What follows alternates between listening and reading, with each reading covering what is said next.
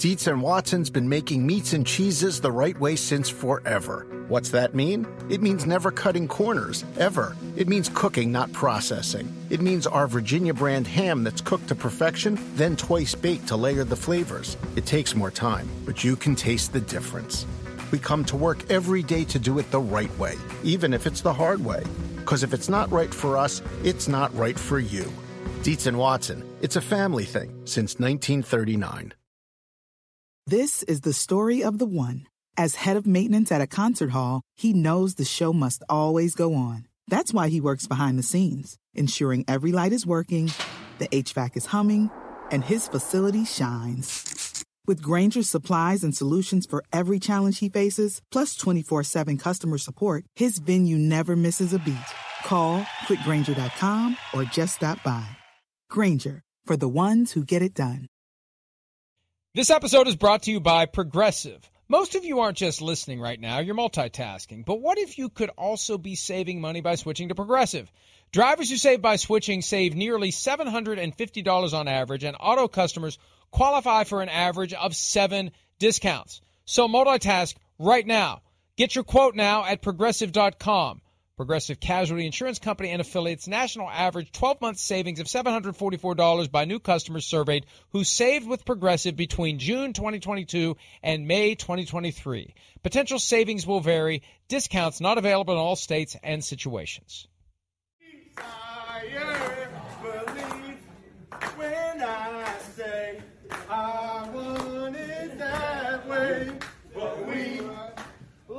two apart.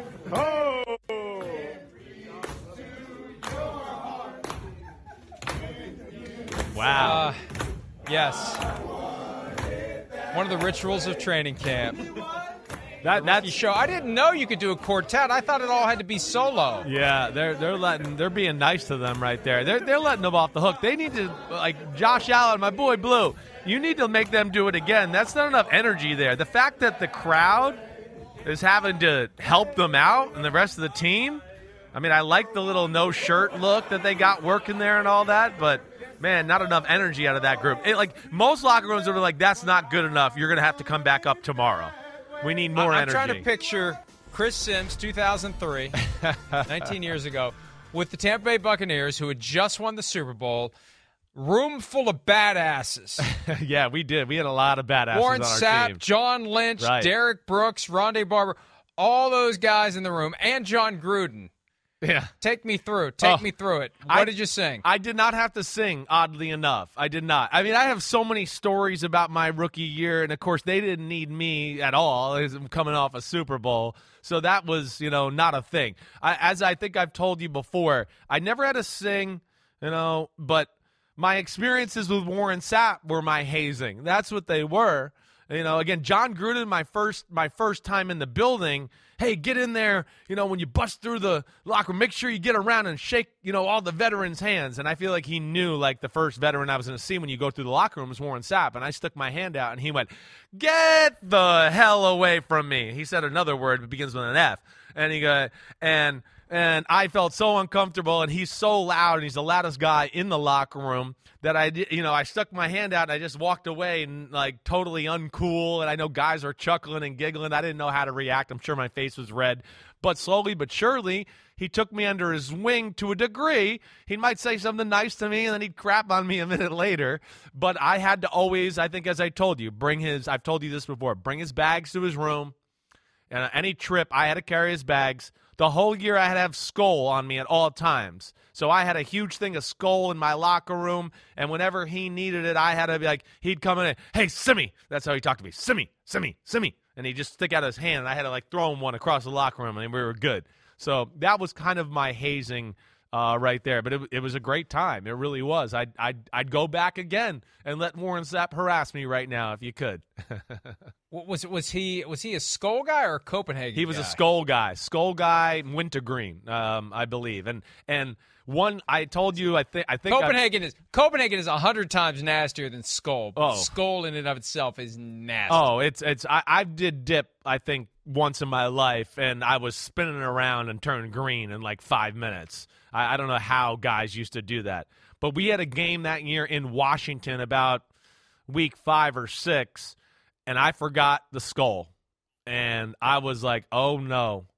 I ran out in my bag. I didn't have enough, and it's the day of the game, and I'm going, oh man, I got to avoid him. I got to avoid him because he's going to make a scene. I know he was going to make a scene.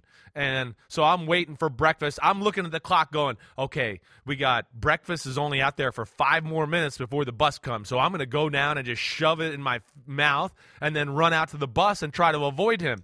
And I'm sitting in the back of the room and I'm going at it and I'm going, okay, this looks good. It's going as planned and busting through the door. Hey, Simi! And I looked at him, and I was like, I was like this, and I just shook my head like a little puppy, like I don't have it. and he yelled some four-letter words and whatever else, and stormed out of the room. And oh man, that was the worst. He gave me crap the rest of the day.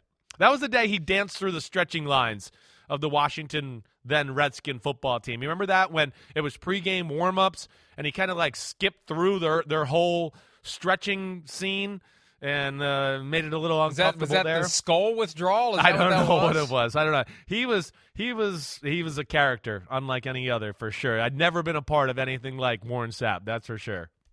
You know, I, I know we've talked about this before, but the idea that you get drafted to a team that seemed to be on the front end of a dynasty, Yeah. That that, that weren't just going to win one and disappear as they did. Right. I mean, you, you're probably thinking, I'm going to I'm, I'm going to get a Super Bowl ring here. I, they were I'm thinking get a Super Bowl ring as a backup. They, we, remember, if you remember back, people were going, "Can the Bucs go undefeated this year? You know, would this be the greatest defense in the history of football?" And we started out the year pretty good, but I'll, I'll tell you what ended it: Tony Dungy and the Sheriff. That was the final blow. They ended it. That was the 35-14 comeback by Peyton Manning late in the fourth quarter, and that was like that took the wind out of our sails. And I remember our team never being the same after that. And yeah, we kind of uh, had a struggle to be like 500 at the when it was all said and done. Well, there was no quarterback competition for the Tampa Bay Buccaneers in 2003. Brad Johnson was still the guy. He Elsewhere in the NFC South, currently, there is a quarterback competition that still curiously continues to rage between the incumbent Sam Darnold, sort of incumbent, and Baker Mayfield, the newcomer that we all thought was going to be handed the job. Here's Matt Rhule, head coach of the Panthers, on whether and to what extent his two quarterbacks will continue to share reps or how long that will last. Here he is. I think so. Um, I know so. I don't see us making any major decisions at any position. I don't start. I'm not putting a timetable on the quarterback position, but at anything, even like you guys asked me about left tackle, until after we get from the Patriots week. I think the Patriots week is a like true litmus test for us of hey, where are we really? You know, we're going against another team. We're practicing. I think that'll really show us where guys are. So we'll continue to split the reps, and um, then we'll you know make we'll make some evaluations off of today's tape. We'll make some evaluations af- after training camp in Wofford ends on Wednesday, and then probably after the game and, and the Patriots. I, I really am surprised that Mayfield hasn't emerged more decisively, more quickly, because every rep that's going to Sam Darnold is a rep that could be going to Mayfield to get him better prepared for week one. That's the biggest problem with these training camp quarterback competitions, Chris. Both guys are getting less work than they otherwise would, so whoever gets the job isn't going to be as prepared as he would have been. And I understand that where else are you going to do the competition, but but it, it puts the winner at an advantage. And if anything, and I say this all the time, all the guy wins who wins the quarterback job for week one is the right to be the first guy benched. Well, it, uh, there's plenty of reps to go around in training camp. So, I, I, I mean, hey, you'd love your guy to be set in stone. To your point, I 100 percent hear you, and you want him with the first team. I, I, get that, and you're trying to build something. But again, I think you know you've hit on this a lot through our history here talking. You just you can't just hand a guy something. You can't. And it, you know, as much as you and I believe that Baker Mayfield is better than Sam Darnold, and I think he is, he's still got to go in there into Carolina and prove it to all of those guys. And it's not like they traded a first round pick for him, and it's not like he's got a thirty-five million dollar contract where you go, well, we can't make him the backup. We got to push him in there. So the politics of the the the the competition are even as well. You know, I mean, Sam Darnold's making more money than Baker Mayfield, right? Am I wrong about that? I thought, I think so. They're making the same, but but the Panthers are only paying Mayfield five. Exactly, million, or, that's yeah, what it is. five million. Right, But so- they both are making eighteen point eight. so that's where it's rare in a quarterback. Oh no no no no no! Wait a minute! Wait a minute! I forgot. I forgot. Mayfield gave up. He three- gave it up, the right- right, So right. Darnold is making more. Yes. Never mind. So that's Yes. where it's weird. It's a very weird optics or whatever compared to your normal quarterback situation where you go, wait, we got two guys here who, you know, are making the same money. Yeah, one's proven to be a little bit better so far in his NFL career, but the other guy's been here and knows the offense. And that goes back to what we talked about in the spring a little bit, where, you know, even Baker Mayfield, again, who we think is better and all that, he can't know the offense as well as ba- Sam Darnold does yet. Uh, He can't. I would be shocked if that's the case. You know, I'm sure he's working hard and doing his best to catch up, but uh, I, I, I think that for those reasons and the fact that there is no political, like, wait, you got to play this guy because we're paying him this or we gave away that to do it, they can let it play out. And again, I don't think they necessarily got Baker Mayfield to just go, wait, you're the week one starter. Let's go no matter what. I think it's a little bit of like CYA too, which for, for people don't know what CYA is, is cover your ass, all right? Where you go, hey, wait, maybe Sam Darnold does start week one. But if he looks like the Sam Darnold we saw last year through week three, then we go, okay, well, now we don't have unproven commodities coming off the bench. At least we got a guy here that we know can come off and, you know, throw some flamethrowers around the, the, the lot here and, and be a be a leader of our football team. So I could see it going both ways, but I, I'm with you. I do expect Baker Mayfield to take control of that at some point. You know damn well that everyone knows what CYA means. You just wanted to say ass. I did. I was. I did. I wanted to say it, but I wasn't sure. You know, there might be some people out there. Might be some of our UK listeners that are, might might not be up on that. I'm not sure. the the the Panthers, I wonder what they said to Mayfield when they traded for him because maybe it really was his best option, right? Maybe, Yeah. maybe it was, Right. But but I thought he was going to wait, especially when you're giving up 3.3 million, and and making it all incentives that can be earned back. There's no trigger for extra payment No. for being the backup. You got to be on the field. Right. You got to be achieving. You got to be playing. You got to be doing stuff to make that money back. So, did they tell him? What did they tell him? Did he just make a bad assumption? That I don't- I doubt they over told Sam him. Darnold? They they wouldn't come after me. Why would they come after me if they already have Sam Darnold? Why would they want me? They got Darnold. They drafted Matt Corral. Why would they come after me? They must want me to be the starter. I say all that because Yeah. obviously, if there's a negative reaction from Mayfield, we get a real test as to whether or not he's matured after his time in Cleveland. Does he get a little salty? Does he get a little snippy? Do we start getting reports from unnamed sources about what's going on in Carolina that trace back whether there are fingerprints or not to Baker Mayfield. These are all things to watch and see because I know there was frustration in Cleveland. A lot of stuff that got out was Yes. him talking. That was his platform for venting his frustration. Will that happen in Carolina if he's not the week one starter? Well, I, I I hope not. You know, because again, I think it would only hurt him. It's only going to hurt him, and I th- I think he realizes that he's been, you know, putting on his best face so far for sure, and you can see he's making an impression in the locker room. I mean, we we you know we talking noise, talking crap. That's what he does. So that there is like you know some real value in that. But Mike, I, I think you hit on it. I don't think there was better options. That I don't think there was one out there that was anything that was like, oh wait. I think he looked at this and went, well, I, I don't know what else there is, and I think I can beat this guy out, so I'm going to go for it. And then I think what also, you know, plays into the Carolina Panthers' hands or a team's hands when it's this case is again what we've talked about. Hey, Baker Mayfield loves football. You can say what you want about him. He likes it. He wants to work on it. So his desperation to get on a team and get learning and all that, yeah, was used against him there. And he finally just said, "Forget it. The hell with the three million dollars. I'll do another." You know, progressive commercial, and we'll we'll go from there. But I just need to get in somewhere and compete and get going here because if you wait any longer, you know you're going to have no chance. And and i think that's that's probably where he was at at the end of the day. So yeah we'll see where this goes. Uh, it is interesting. It is. But I, i'm sure he's not caught up to sam darnold in the playbook quite yet to be able to just go you know okay now i can let my physical ability go and let's just see who's better. I do believe he's better but maybe the mental stuff is still not quite you know on par with each other there.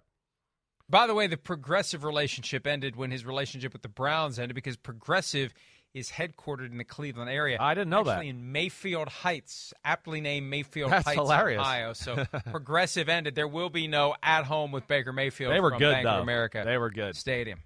Well, they they were good, and Yeah. as Shereen Williams said at one point, Baker Mayfield has more commercials than he has wins. He has since compiled some more wins, but he's not going to have any wins if he's not the starter week one. I just assumed he would be, especially with the Browns coming to town. What a slap in the face that would be if he's not the starter for that game. But as of right now, we don't know, and uh, Matt Rhule's not going to make a decision for a couple more weeks at the earliest because they've got Washington this weekend, and then that trip to New England in the second You know, week of the preseason. what- we'll see how it goes. I just one last thing. Darnold does have talent here, so this is not like some pushover. And I do think that we have to address with Darnold, even though I think we're both like expecting Baker. Baker. Hey, that was a crap situation he was stuck in last year. Now, McCaffrey got hurt, and I don't care, and I'll sit down and we can watch football together, fans out there. But Joe Brady in that offense did Sam Darnold no favors, none. We were discussing this in what week five last year, week six, where I was starting to go, man, I'm watching film, and Mike, I, I don't know. I, I, it's the second quarter, and I've seen the same play seven times already. You know, again, it's cool to see the same play seven times in a row in the second quarter if it's gashing somebody for 15 and 20 yards at a time. But when you're going, wait, they got two yards, they got sacked, there was nobody open, the defense is all over it, and we're calling it again. Know, so I, I do have a little bit of a, uh, I, I guess, a realistic part in my brain or a soft spot, spot in my heart there for a guy that was in a bad situation. McCaffrey got hurt, not a good offensive line, and the offense was stinky. I mean, period. Well, if Darnold ends up winning that job, there's going to be a lot of questions and scrutiny and criticism of Mayfield for not going the Jimmy G route, especially because he hmm. had 18.8 million guaranteed in hand. Now that would have made it easier for the Browns to squat on him into the season. But up until the trade deadline, you just sit back and I just I see I don't think he would have been wired to go along. That's not his way. It's football season. I need to be part That's of That's what I mean. I need to be contributing. Right. I can't I can't do this I can't halfway. sit here and do this. Right. Yeah. Right. I, I think that's Clock's and that's what's unfortunate. Right. That's what's unfortunate for the players. You know, that's where they're a little powerless sometimes. You want to play, you want to go, and we know teams use that against you. Oh, he won't. He won't hold that long. He likes football too much. He's he's going to be here, and, and we've talked about this before with certain other players, where yeah, it gets used against them because, like you said, the clock is ticking, and you got to get going, and your careers aren't that long unless you're Tom Brady. The Seahawks were linked to Baker Mayfield not long before the Panthers traded for him, and that may have been one of the things that actually got the Panthers to get the deal done. The possibility that the Seahawks would enter the conversation. The Seahawks have been linked to Jimmy Garoppolo as well. For now, it's Geno Smith, Drew Lock. Geno Smith, as of Friday, according to Pete Carroll, Right. continued to be in the lead as the number one option for the Seahawks. They had a mock game on Saturday. Some reports have suggested that Drew Lock had the better of the showing in that. Yep. Here's Pete Carroll talking about the performance of his top two quarterbacks in the mock game that was played over the weekend. What do you think of Drew Lock and Geno? Uh, they looked like they threw the ball pretty good, you know, and, and uh, uh, it, it, the way it worked out, Drew got some more opportunities, um, but I thought they threw the ball real nice in, in the control stuff uh, underneath, and we're clean with the ball coming out. Protection was good early, um, so uh, it, it'll give us a good chance to, to see him. If you notice, they worked with the with the first O line. Both guys got work with the first O line today, and uh, and the first receiver. So it was it, it'll be a nice nice chance to compare these guys. You know, he, he is not going to let on one way or the other what he's thinking about doing. He'd like to keep the Broncos in the dark as long as possible. There are the basic numbers for Lock and Smith from the mock game 19 for 26 for Lock, 11 for 20 for Smith. The offense just did more with Lock, according to Gregg Bell of the Tacoma News Tribune. And, and the door's been open for Lock to jump Smith. It's been open. And both guys saying great things about how they're going to support each other. Lock went through this last year with Teddy Bridgewater, competed right up until the end, and lost it. Smith hasn't been in the mix to be a starter for years. So I, I still don't know who it's going to be.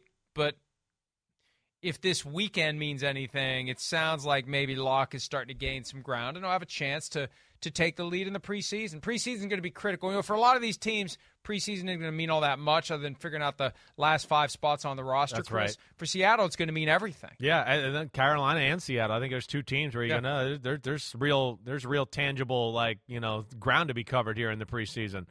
Uh, a little bit like the situation we talked about where you know Drew Lock at least has been there a little longer, but I would think you were getting towards a time here, you know that he's probably getting closer to Geno Smith. I know last week Pete Carroll even brought that up that you know hey Drew at the line of scrimmage is not quite on top of things right like Geno Smith is yet. And that's that's to be you know that that's natural. That's normal. Uh, Geno's got you know a full year, more than a full year in this system. Where Drew Lock is, he's playing catch up. But I again, I would think this is the time where it's starting to click. Drew Lock, as we've discussed before, has a ton of talent. Geno Smith's got talent too. I mean, Geno, if you see him in person, he's a big guy and he can really throw it. And we saw what he did last year with the chances he was given, and he can move around the pocket too. And he understands the, I think, the kind of style of football Pete Carroll wants to play and taking care of the football, run the ball, and do that. Drew Lock has not proven that. And then when Pete makes comments like Drew got more opportunities, I think he's subtle, subtle, subtle. Excuse me, Subtle. Subtle. Subtly. Subtly. Subtly. Damn, B is silent. Uh, that he's subtly he's subtly letting you know that he got more opportunities. He was he was letting you know that for a reason, in my opinion. You know, because maybe there were some things that you know didn't go in Geno's favor or whatever else. You know, hey, maybe a guy ran a wrong route. Maybe you know their their offense was working on something a little different when he's getting there. That's what stinks sometimes about that. You know, there's a few things that happen during a scrimmage like that all the time where it just oh ah, man, that quarterback he got to come in towards the end of the scrimmage. They lost its intensity a little bit. You know, my offensive coordinator figured out at the end of the scrimmage kind of how the defense was playing us through the day. He started to call some better plays and all that. So you don't know. But again, I think it's very equal, and I do think this is one that's going to play out right in front of us on the football field. Do you think they're biding their time to snatch Garoppolo once he's released by the 49ers? And once he's released, he's free and clear, Yeah. immediate free agent, can sign with any team. Do you think that they're planning to do that? I, I I don't get that feeling. I can't say that I've heard anybody like in football that I know like really go down that conversation yet. I know it's been out there. Um, but but yeah, I don't I don't know if I buy that. And I mean, you know, I also think of like Seattle. Seattle's had Jimmy Garoppolo's number and Shanahan's number for that stand, standpoint. They might look at it and go, eh. And and the other thing too, Mike, where we we discussed this a lot, like Jimmy will get there and be the third most physically talented guy on the team. He's not he's not more talented than Drew Lock or Geno Smith. Geno Smith and Drew Lock are going to be bigger human beings that are faster and they're going to be able to make more aggressive, explosive plays down the field. That's where I get into this conversation a lot. I'm not sure what I know what Jimmy G really is. He's had a lot of silver platter completions and plays delivered to him. He's good, I get it. But I don't know if he's really any you know he, he to me is he I don't think he is anything better than top 18 in football. I don't really look at him that way. And I, I think that could be another issue there too. You get Jimmy Garoppolo, they bring him in, they go, wait, that, what? He's not even on the same level throwing the post route as Geno or Drew Lock. Whoa, here's a 25 yard comeback. Geno and Drew Lock are throwing lasers and the ball spinning hard. Jimmy Garoppolo, I mean, they can't even get him to throw the ball out there in San Francisco and do that. So that's where I would think it could be a little dicey too, Mike. Maybe I'm crazy to think that, but but that's that's at least my opinion on that one.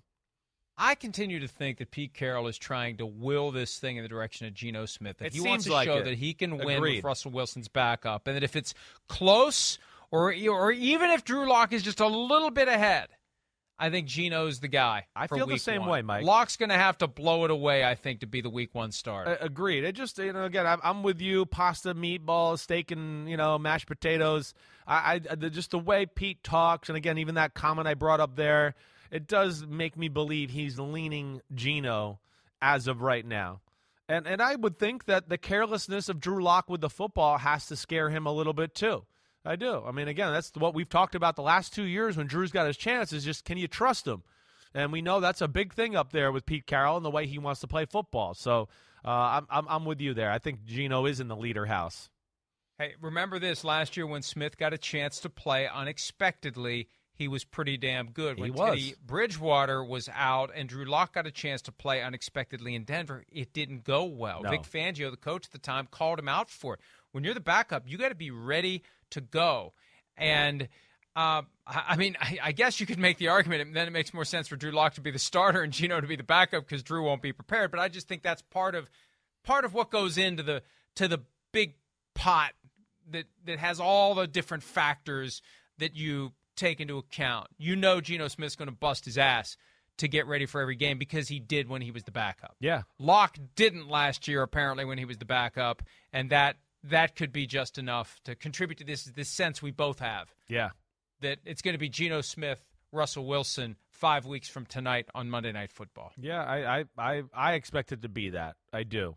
You know, Seattle, they always believe in their defense.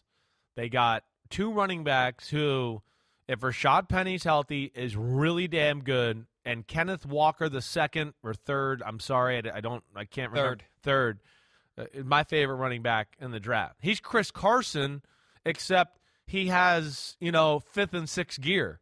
You know, that, that's where he's. So I would think they're going to try to run the ball, play defense. Hey, Geno, here's a 20 yard out route, you know, not in the middle of the field, a bunch of people around. Boom, hit that. Uh, I would think that's the style of football they're going to try to play there that way. Uh, and that's, yeah, I'm, I'm with you in that Geno thought for sure. All right, we need to take a break. When we return, we continue our training camp grab bag series, division by division. NFC North next on this Monday edition of PFT Live.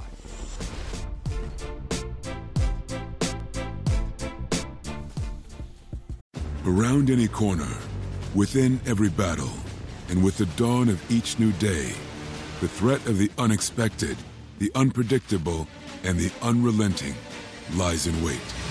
But Marines will always be there. They are the constant in the chaos. No matter the battlefield, Marines adapt to win, defeating every shifting threat, protecting our nation's future. The few, the proud, the Marines. Peter King's training camp tour continues. Next stop, Chiefs camp. But over the weekend, he spent some time with the Minnesota Vikings and he caught up with, drumroll please, quarterback Kirk Your Cousins. favorite Head to quarterback. NFL on NBC on YouTube for the full interview. That's Here your is part of QB. their conversation. What would you say is the biggest difference for you in this offense versus the one you ran? Hard to say right now. I think that uh, there's certainly more that's similar than different. It's been interesting to see how much since working with Kevin in 2017, his system In or- Washington. right in Yeah. Washington, we worked together. It's interesting to see how much has changed, and that's just the natural evolution of football. That offenses and defenses in this league are constantly finding ways to change and adapt and, and try to get a leg up on their opponent, and so four or five years pass and you reconnect and you realize so much has changed. And um, i find that to be just an interesting fact about the evolution of this game. So probably you would agree with this that you've clearly been one of the most efficient quarterbacks in the NFL over the last few years. And in the last 4 years you've averaged plus 22 touchdown to interception ratio, which is great. But I think most people who watch football say, I want Kirk Cousins to take a few more chances. I want, even if he throws some more picks, I want him to throw the ball more downfield. Do you feel that at all? And do you think in this offense you will take more chances than you did?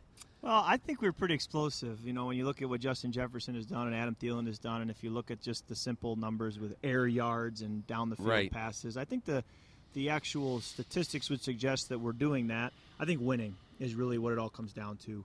And um, you know, we've been around 500, and so we want to be a team with double-digit wins, winning the division, hosting home playoff games, and winning those playoff games. And I think that's really where my focus is, is where we've got to get to.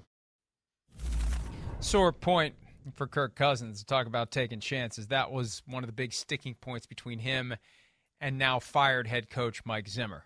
His reluctance to take chances, to to risk increasing the interceptions on the touchdown interception ratio, Chris. And I, I don't know how that changes with Kevin O'Connell. Uh, maybe you don't need to take chances. Maybe the offense is designed in a way, and that leads to our first thing: fill in the blank under Kevin O'Connell. The Vikings offense will what? Maybe maybe it won't need a quarterback who sometimes take chances. Well, I, am gonna, yeah, or I'm gonna, yeah, I'm gonna say the uh, the Vikings offense will be more diverse, you know, under Kevin O'Connell. I think that's the thing I, I that jumps to my mind. Uh, it, it's it's early in training camp. I know he made comments like it's more similar than different right now. So yeah, they're putting the basics in. They're laying down the kind of the the the train tracks, the foundation, whatever you want to say there. But I would think, you know, Kevin O'Connell, the people he's been around, he's been some around some smart people. We know that. That yeah, that he's going to get more later into training camp, and they're going to have more formations, more answers, more plays. Hey, more checks when you get to this and on that. And hey, when the defense does this, we want you to get to that. That's where I feel like we're going to see a difference in this offense. And yeah, Kirk Cousins, can he have a little bit more, maybe of an aggressive frame of mind? I think it's not like he's he's aggressive, but he doesn't always have the confidence his arm. I think is more what it is. Like his mindset's aggressive. I don't think he's got the confidence his arm all the time to go. Oh wait, I can throw the 25 yard 25 uh, yard crossing route laser into you know a tight window, and that is again goes back into like what the difference is between the superstar quarterbacks and a guy that's a really damn good quarterback, but not top five or eight or anything like that. You know, Mahomes, Rodgers, they see this 25 yards down the field. They go, I'm going to get it in there. No problem. He's open. Kirk Cousins might go, eh, let me see if somebody underneath's open. You know, now if he's open by a foot, two feet, whatever like that, Kirk Cousins is really good. But I think that's probably what Mike Zimmer was asking of him. And I don't know if Kevin O'Connell is going to ask him to do that a whole lot. I think he'll have more plays that will be like, hey, just be accurate right there. And boom, and boom, and boom. And then I'll set it up to hit that one where he's open, and you don't have to worry about throwing it into a tight window. I, that's how I kind of see it playing out. I have one small caveat on what you just said. Yeah. Regular season Rodgers makes that throw. Playoff Rodgers maybe doesn't. I got you. That. You're that's a that's a fair point. Maybe I should have said Brady and Mahomes then, because Brady, who used to kind of be like that in New England, to me that's the coolest thing about him. Now he just he goes down swinging, and he's gonna he's throwing the hundred mile per hour fastball. But yes, Rodgers, uh, you're right, has seemed to be a little conservative in those type of moments when it comes to the cream of the crop teams in the NFL. I, I don't disagree with you there. All right, Chicago Bears. That was a camp that Peter visited before heading to Minnesota. Buy or sell, the new coaching staff in Chicago will get the best out of second year quarterback Justin Fields. Well, I, you know, like, yes, I'll buy it, but what does that mean? You know, okay, yeah, they're going to get, he's going to work hard and they're going to make him into a better player. I don't doubt that. But, but, but I don't know if that's necessarily going to lead to great results on the field. I'll, again, I'll sit there and question. I mean, I, I, don't think they've done him a whole lot of favors with talent. You know, I like their new offensive coordinator and, and uh, Luke Getsy uh, coming from Green Bay. I think he's going to learn more football, and, and again, like we just talked about with Kirk Cousins, have more answers. You know, in the offense compared to maybe the Matt Nagy offense. But I just like you. I think question: Is there enough talent around him to really like show us everything he has. And uh, the support system is is necessary so the star players can really show you all that they have to offer. And we've seen that with good teams and star players. You, know, you get on a crap team, that star player doesn't look like a star. Hey, there's no hole to run through. I'm hey, I'm Saquon Barkley. I'm a star. Well, that's great. There's no hole, so it doesn't matter. You're, you're not going to be a star on this team. You know, there's a lot of those that go around the NFL, and that's what I worry about with with Justin Fields. Dick Vermeil said over the weekend when he was inducted into the Hall of Fame, he came a, he became a much smarter coach once he got Marshall Faulk right. in St. Louis. And uh, Justin Fields becomes a much better quarterback if he's got better players yes. around him. And that's my concern. Mm-hmm. I, I don't think they're going to get the best out of him because they're doing this tear it down and build it up thing. But there hasn't been much building up, it's mainly been tearing down. I just don't know that he's got the help around him when he's on the field on the offensive side of the ball to to get the most out of his skills. And then what happens? They struggle, they lose, and people say that guy's a bust. Yeah, I hate that. And look, anytime you change regimes with a young quarterback, especially a guy who had one year, who was drafted by the guys who got fired, you may have a natural reluctance from the new regime to embrace that guy. And we want our own guy. Matt, we don't know if Matt Eberflus was a Justin Fields guy or not, and I guarantee you, he didn't interview for that job saying, "I really wouldn't have made the move for Justin Fields." We don't know whether Ryan Poles would feel the same way, the GM of the team. So the I it it doesn't feel like they're doing the same things for Fields that other teams are doing to try to support their young quarterbacks. I, I would agree with that. I I'm totally with you. And maybe one of these guys. Look you what the Jaguars did. Look exactly. at the difference between the record. Jaguars and the Bears. Right. Set a record for how much money. Look at what the Jets did for Zach Wilson. I love him. You know, look at you know you can say what you want. Look what you know the Patriots. They set the table pretty well for Mac Jones last year too, spending a bunch of big money on tight ends and getting some you know maybe not A plus receivers, but A minus and B plus receivers that certainly make them good. You know, Trey Lance, he's certainly not going to be void of talent and creativity. So I, I'm with you there, and I wonder too. I don't, you know, you know, maybe uh, a the, Brian Pringle can show up as the second receiver behind a, a, a Darnell Mooney, but you know, Cole Kmet, he he is a good tight end, certainly. But yeah, it doesn't seem like they've kind of put the quite the same resources in it, and and I do wonder sometimes, you know, when you got a, a defensive head coach hey, they they look at that defense first, and then they they try to help out the offense. There always is a chance Brian Pringle will show up. I know they're hoping that Byron Pringle makes. Sorry, did I say that? presence known my bad. In Chicago, uh, Green Bay Packers scale of one to ten. What's your confidence level in the Packers receiver group? Um, like a a six. I don't even know if it's a six with the receivers. It's more of like I think maybe it gets bumped up just because of Rodgers and LaFleur. Rodgers and LaFleur. Uh, I just uh, yeah, I, Sammy Watkins. I don't have any faith that he'll be healthy. Randall Cobb. It's coming to the end. He does not have you know great speed to separate anymore. Lazard's the guy, and I would hope Watson can be the guy that you see at the bottom of this list, who I think was other than Jameson Williams the most explosive receiver in the draft this year. So, uh, yeah, I, I'm I'm going to say six for right now. And Rodgers says the guy at the bottom of the screen, Romeo Doubs, Yeah. making a wow play every day Right. in training camp. So this is all about developing trust and getting the relationships down pat. That's why we thought Rodgers should be there for the offseason program. Just those reps, seeing how guys make their breaks, understanding who they are, understanding what catches they will make. I remember when seven years ago it was a big thing that Marcus Mariota hadn't thrown an interception in training camp practices. And Rodgers was one of the ones who said, This is where I figure out what the limits are right? This is where I know with each receiver where he's open and where he's not open. So I want to throw some interceptions. I want to know where that line is. I want to know who I can trust and and where that catch radius really is. So this is this is the kind of faith that he's building in his guys. It's a compressed time frame because he wasn't there for the offseason program. I know. We'll see. I Week started- one. I think they got the Vikings week one right out of the gates. Oh baby, here we go. You get to see Aaron Rodgers week one, Michael Florio. I did I did start watching the uh, ayahuasca port, uh, podcast there with with uh, Aaron Rodgers the other night. It's it's two hours and thirty minutes long. I'm about thirty or forty minutes in, um, but it, it is interesting.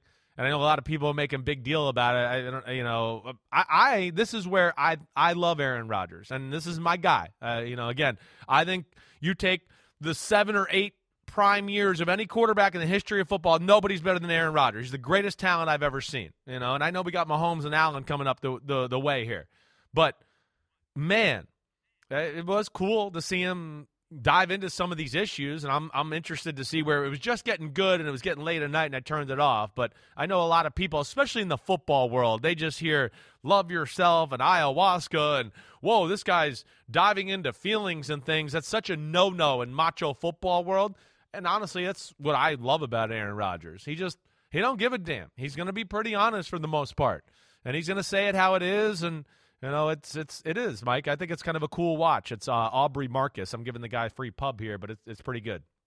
What's amazing is a couple of years ago he desperately cared. He's had this turn Yeah. in the last two years where he doesn't care anymore, and maybe it was the ayahuasca that set him free. Yeah, I, it sounds like it is. I mean, from from everything you get from this, it was you know that Jordan Love draft moment was like, wait, what the hell is going on? He had some demons there that he had to figure out, and you know this ayahuasca has certainly helped. I guess you know has not guess it, it's helped some people through some of their you know mental issues, struggles, or whatever, uh, where life takes you sometime. And and there is some some people that have benefited from it, and Rodgers certainly seems to be one of them.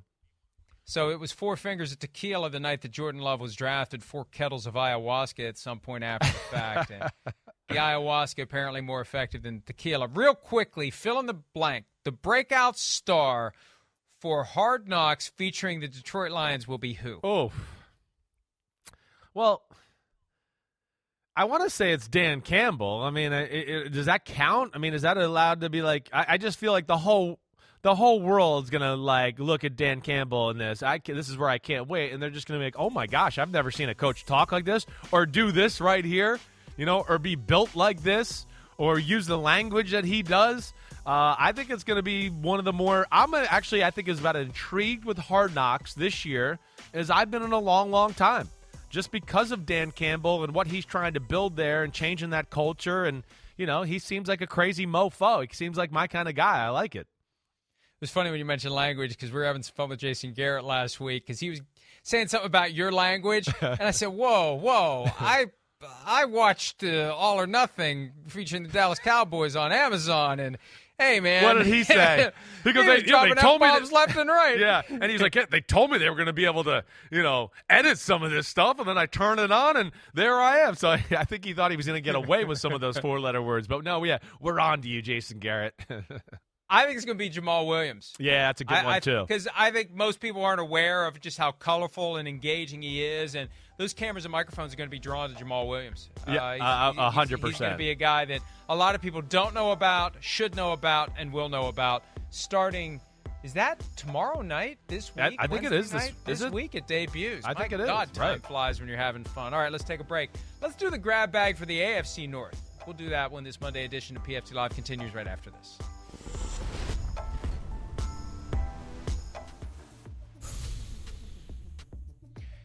AFC North time, and one of the big questions is in Cincinnati, where the offensive line good enough to get them to the Super Bowl, or maybe they got there despite the offensive line. Offensive line not good enough to deliver a victory. Let's begin there. Grab bag, AFC North, fill in the blank with a revamped offensive line. Expect the Bengals offense to what, Chris?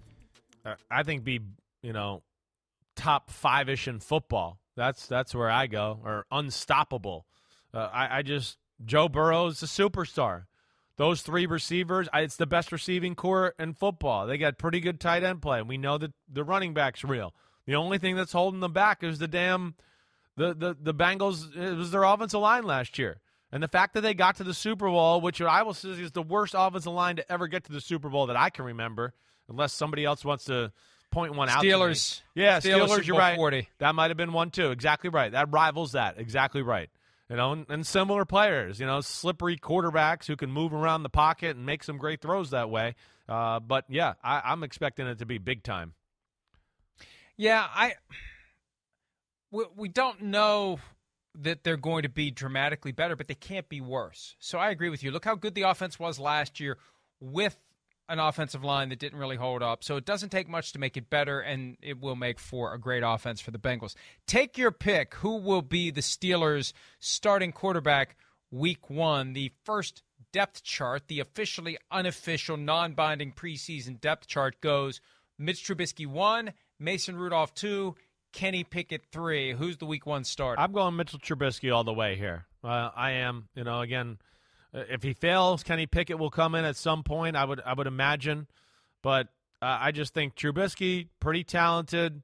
I think the team is you know not in a rebuild type of mode here or anything like that. And uh, I, I expect him to be the guy, and they bring Kenny Pickett along slowly and, and find the right time to you know inject him into the equation. Yeah, I agree with you. It's always easier to go from the veteran to the rookie than the rookie to the veteran. Once you give the job to the first rounder, you pretty much have to stick with him. Ben Roethlisberger wasn't the week one starter in 2004. An injury to Tommy Maddox opened the door for him, and I think it is going to be Trubisky, who gets a bad rap. He's been better in the NFL than than I think advertised. Took the Bears to the playoffs twice. Wasn't a good fit for the Matt Nagy offense. I remember four years ago when Nagy got that job, how frustrated were you were by some of Nagy's public comments about Trubisky. Just never embraced him, never built the offense around Trubisky, expected Trubisky to fit the offense, and I think that'll be different in Pittsburgh, and they'll Yeah. embrace his talents, and I think he will be the starter. Scale of one to ten in Cleveland for however long Deshaun Watson is out, whether it's six games, 12 games, or 17 games, what's your confidence level in the guy who presumably will take his place, Jacoby Brissett? Six somewhere in there. Yeah, it's it's it's it's six with the caveat of like you know I expect them to play a style of football that we talked about at the start of the start of the show, where it's not just like hey Jacoby we're going to drop back 42 times and you know we're going to play through you. It's six and okay they're going to play a style of football, run the ball, you know, be smart. Defense has got a lot of talented football players on it that way and hey, we need you to occasionally make a big third and seven throw and something like that. So I think he can manage a game. You know, he can make all the throws in the field. He's going to stand in the pocket and be tough, no doubt about it. But uh, yeah, six is as high as I'm going to go uh, as of right now. I was a little surprised they didn't keep Case Keenum around because he knew the offense. But you know what? When you bring in Deshaun Watson, you throw away the offense and you develop a new one. And that's what's going to be interesting to me. Is this Jacoby Brissett running the offense they've concocted for Deshaun Watson, or is it some remnant? And yeah, hey, Kevin Stefanski's an offensive guy. He'll figure out a way to get the most out of Jacoby Brissett. It may be a Jacoby Brissett offense. See, that's why this is so difficult right now for the Browns. You got to get Deshaun Watson ready for week when? I don't know. 7, 13, never? Like if they know he's not playing at all this year, they're limiting the ability to get Brissett ready. What what plays are you going to use with Watson? What plays are you going to use with Brissett? It gets very complicated very quickly. And then if Watson's going to be out for the whole year, Chris, are you in the Jimmy Garoppolo sweepstakes? I know. I know the Browns have said they're not, but that's operating under the glass half full idea that they're not going to be without Watson for most of the year. Yeah. So, uh, you know, last week Kevin Stefanski said they've got multiple plans, and it'll be very interesting to see if Watson's gone for the year, if the legal challenges go nowhere. What will they do? Would they trade for him? Would they wait for him to be cut? I, I so anyway, t- to answer the question, I'm at about a five with Brissett Yeah. especially if he's going to be the guy for as long as I think he's going to be. It's one thing if it's a short term, but if you're talking about 12 games or longer, I've got less confidence. Yeah, I, I, I hear you there. Well, they got to play a certain style of football. I think that's that's the biggest thing we're talking about. And you're right. It's not going to be if it's Deshaun Watson. I think it would be more pass heavy, play through the pass, scare you that way. Oh, we're getting a lot of too deep because Watson's killing them with Amari Cooper and you know and and Schwartz down the field. All right. Oh, now we can run the ball because they're trying to stop the deep pass play. No, now I think you're going to see run the ball. Oh, wait, there's there's they're playing the run. Ah, run it again. Yeah, let's do that. Okay, now we got now it's you know we got to throw here or we're going to do a play action pass. There's definitely going to be a different flow to the offense, I would imagine, with Jacoby Brissett. Now, I don't, I doubt they've gotten to the part of training camp where you know, like, like we talked about a little earlier, it's it's it's still basics. We're still just putting down the the basics of the offense, the foundation, and all that. We haven't got into specific game planning and whoa, this guy can do this, and I'm going to unveil these ten or twelve plays here that he can do and make this a part of the offense. I doubt they're there yet. Uh, so you know, we'll, we'll see where it goes, but I, I do think it'll be a, a certain style of football under Jacoby Brissett. Buy or sell, Lamar Jackson will play the week one game for the Baltimore Ravens with a brand new contract. Are Well, you I- buying or are you selling? I'm selling. I mean, I don't know. I mean, I just feel like I'm clueless here, and the fact that one hasn't gotten done yet doesn't make me feel any better than it's going to get done sometime here in the next five weeks. I, I just, um, I'm just going to go with what we've seen to this point that it's not going to happen, and it's going to continue to be the weirdest contract negotiation dance that I've ever seen in the history of the NFL. I don't think he's signing a contract before the season or during the season or even after the season. I think the only way he ever does another contract with the Ravens is if they apply the non exclusive franchise tag, another team signs him to an offer sheet if they're even able to do that, and then the Ravens match it. That's the only way I think they're going to get another contract with Lamar Jackson, barring some sort of dramatic change like Jackson doing what he should have done long ago and hiring an agent. I also don't think he's going to defect week one either because he'd be giving up 1.27 million each and every week if he doesn't play. And he's wired to play. He's wired to play. Yes. And he's taken the risk, the physical risk, and he should have a deal done.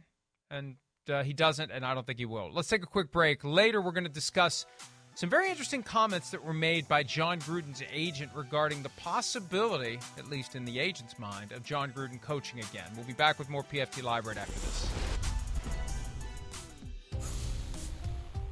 Bob LaMonte is a longtime agent who represents Jon Gruden and many other coaches and executives in the NFL. He spoke with Ira Kaufman of JoeBucsFan.com recently, and LaMonte used the term that Brent Musberger did back when this was all happening to Gruden, calling it a hit job that resulted in Gruden being pushed out as coach of the Raiders. Emails from 2011 that were then leaked to the media, forcing Gruden out. Here's what else LaMonte said, I really believe in my heart and soul that Gruden will coach again. I'd be very surprised if he didn't.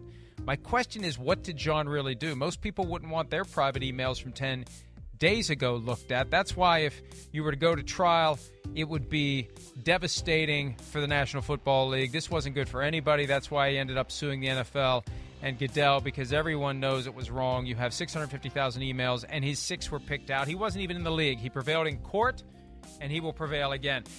I think that LaMonte was hitting in a strategy there for the litigation where maybe they will try to take a look at the email messages of other prominent figures in the NFL from 10 years ago. What have they said in those moments? I don't know that a judge is going to let them do that because I think at a certain point it becomes a fishing expedition, yeah. which typically is frowned upon in litigation you have to be looking for element that is or evidence, excuse me, that is either relevant or reasonably calculated to lead to the discovery of admissible evidence. I just I don't know that saying, well, I want to see Roger Goodell's emails from 10 years ago and I want to see this person's, I want to see that person's. I don't think that flies. The argument may have some appeal though. Right? It may. Yeah. But but I, I still don't buy the idea that he's going to coach again. I don't care if he wins $100 million in his lawsuit. I don't think any NFL team is going to co- is going to hire him to be the head coach again. Uh, I'm with you there, 100. Uh, percent I think Bob LaMonte, you know, the Bob LaMonte hype machine. That's it's it's really what people around the NFL call it. He's a master at that. I think he's trying to speak it into existence. I'm sure it's still eating at Jon Gruden, who loves football and watching film and doing all those things. And you know what Bob LaMonte is saying, or what any of us is that it is a hit job. He got screwed. There's no doubt about that. He did. It it was not fair, and you know I think you know I don't know why it happened. I think you and I have our reasons of why we think it happened, but we don't know that.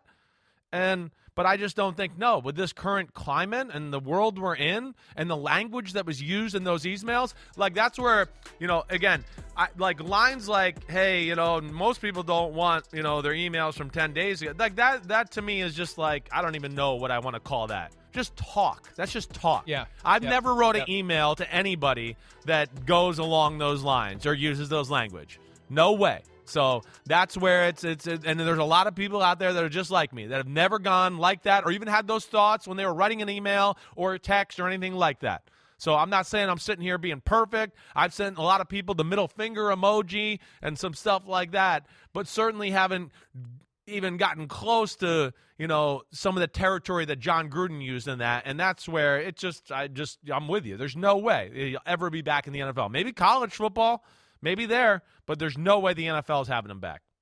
The question is whether or not Gruden is part of a broader culture or whether or not he's an aberration, and.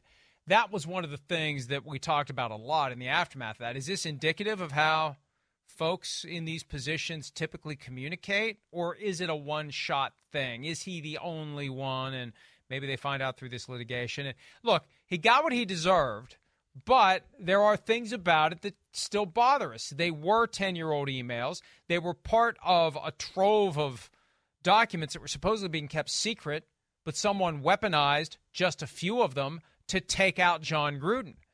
During a season, it hurt the Raiders and it hurt Gruden. But still, all that said, he sued the NFL. He sued Roger Goodell. He's not getting back in the NFL. Look at Colin Kaepernick. Colin Kaepernick, yeah, he initially got shunned because of the anthem thing.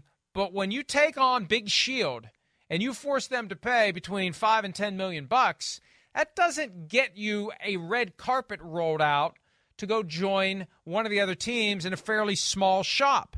Who else is going to hire him? That's the other thing, too, Chris. Mark Davis was the only one that was going to hire him four years ago. Yeah. He wasn't very good. He didn't go to the playoffs once in the three years that he finished there. Maybe he would have made it last year since the team made it without him. But it's not like people are going to be saying, "Whoa, well, Jon Gruden is just a Super Bowl championship waiting to happen." No, I, you're right about that. I don't think anybody's thinking that. And and I think your point with like Big Shield taking that on, it certainly doesn't help his case that way. Definitely. And then you know anything politics or insensitive you know borderline racist comments and some other you know ingenuous language that was used there uh, this it's not going to fly and again i you know i it, not that football coaches are are perfect or anything but I, I don't think you're going to go around football and seeing a lot of emails if they did release them that are going to quite look like that. I'm sorry, they're not. As much as I want to respect my old coach and everything there, you're not going to find that. I, you know, certainly from not the new age coaches and the Bill Belichick's of the world and those type of guys. I, I would just have a hard time believing that too. So that's where I, I don't buy that all, all the way. And yeah, you know, it is unfortunate. He wasn't even in coaching and he wasn't even in the NFL when this was sent. And it's all it's all weird. But unfortunately it did happen and the facts are the facts at this point and I just can't see any way that any team's going to want to bring him in and then deal with the backlash, distraction, all of those type of things where fan base is going to be like, "What?" And it's just not going to be a good look for the Shield, you know, at the end of the day. By the way, for those of you keeping at home a Simsism scorecard, ingenuous is a word. Yes. It just doesn't mean what Chris it thought. Did it, it, it, it, means innocent and unsuspecting. So disgenuous. What was I looking for? Disingenuous. Disingenuous. that's really yeah. That's, that's still really, not. Still, well, you got lucky. Okay, you got lucky. Okay. A word came out that happened to actually be recognized by the language. It just doesn't mean what you what you thought it meant. Yeah, I I I I do I won't even be stunned. I'm saying there is no way in hell one of the 32 franchises in the NFL or 30 because the Bucs and the Raiders are probably probably not bringing him back. Although I don't I, I don't know how long Josh McDaniels is going to be the coach of the Raiders, but I guess if anybody would give the NFL the middle finger and hire the guy again, it would be Mark Davis. I just I still don't see it happening anywhere for him in the NFL, and he's not going to reduce himself to go work for the XFL or or no the way. USFL. No, no. I mean, you know, maybe with Gruden, uh, college football, maybe something he looks at there where he could be a part of a program that you know is willing to kind of swipe this under the rug. Do, but I don't think so either. Really see? Do you really no, see I don't. I don't. properly interacting with 18 and 19 year olds from the standpoint of being patient and teaching them? No. He doesn't like teaching. I mean, he he wants guys who are going to be ready to go. Yeah. No. I. I, I you're, you're you exactly lived it. right. Yeah, I lived it.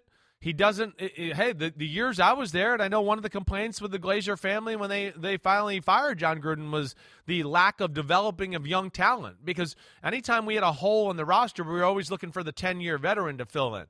And I, I, think that's that's a real thing with, with Jon Gruden. And, and he flirted with the idea of Notre Dame and a few places like that. But ultimately, I think, like what you said, is spot on. Uh, he's just not made for that, having to you know, BS with parents and kiss their butts and, you know, act like the, the high school kid that hasn't done crap is the greatest thing you've ever seen and you got to roll out a red carpet. That ain't Jon Gruden. Let alone, I think even in college football, what he did was, you know, too bad to where they, they, they, they can't let that happen either. By the way, the status of the lawsuit.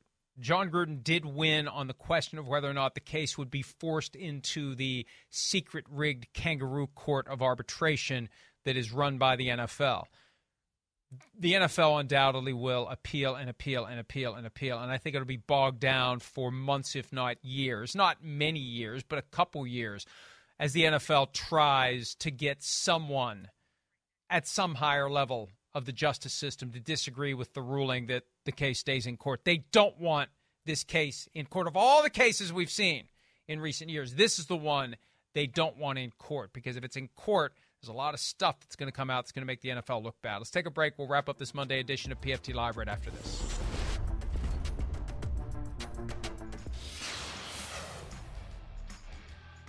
Well, Justin Reid, how about this? From 65 yards and not much of an approach. That's And he bangs it. He puts it through. I assume this was not digitally modified like the video of you throwing the Right. football at the goalpost. And here, here's Jordan. Like, this is the Aaron Donald thing. Can't even do a walkthrough with a guy like this around. Just blows everything up. There it is. Get used to that, Philadelphia Eagles offensive line. Woo, that's right. Get used to that. That's- Amazing feats we've seen over the weekend. Definitely, I, I can't wait to see Jordan Davis. I mean, just a beast. I, that that that Eagles team. Watch out for them, man. Do I like their roster and what they're doing there? Certainly. And what sixty-five yard field goal by a a good safety? I, I don't. I don't. I've never been on a. I've never been on a team that had anybody that could kick a ball like that. Like that. That is like really something to say. You're right. And only like a basically a two or three step step up there. I mean, that's that's that's amazing. and clears it with room to spare It too. like it wasn't one of those. It just makes it over the bar. So well done by Justin Reid, and it's it's very different doing it in that setting and doing it in a game. I still think that one of the most difficult things in the NFL to do, even though plenty of guys can do it, it's still got to be incredibly difficult to do your approach and there's no ball there. The ball materializes in that spot as you're into your approach, and you just uh, hope that they get the ball in the right spot because you're yeah. swinging your leg and there's no ball there. Yeah, you better hope it's there. Right, right. No, I, I know It- he is kicking it off a tee, right? So that's a, that was a that was a benefit. Still amazing, but I, I'm with you. And it's a pressure packed position. Unlike the rest of football players, where it's a reactionary sport and all that, kicking is like, oh crap, everybody's watching me. This is it right here. And then those are the moving factors you're talking about. That is it for today. I'm going to go out and practice my 65 yard field goal. Everybody have a good Monday. See ya. See you tomorrow. The longest field goal ever attempted is 76 yards. The longest field goal ever missed? Also 76 yards. Why bring this up? Because knowing your limits matters, both when you're kicking a field goal and when you gamble. Betting more than you're comfortable with is like trying a 70 yard field goal. It probably won't go well. So set a limit when you gamble and stick to it. Want more helpful tips like this? Go to keepitfunohio.com for games, quizzes, and lots of ways to keep your gambling from getting out of hand.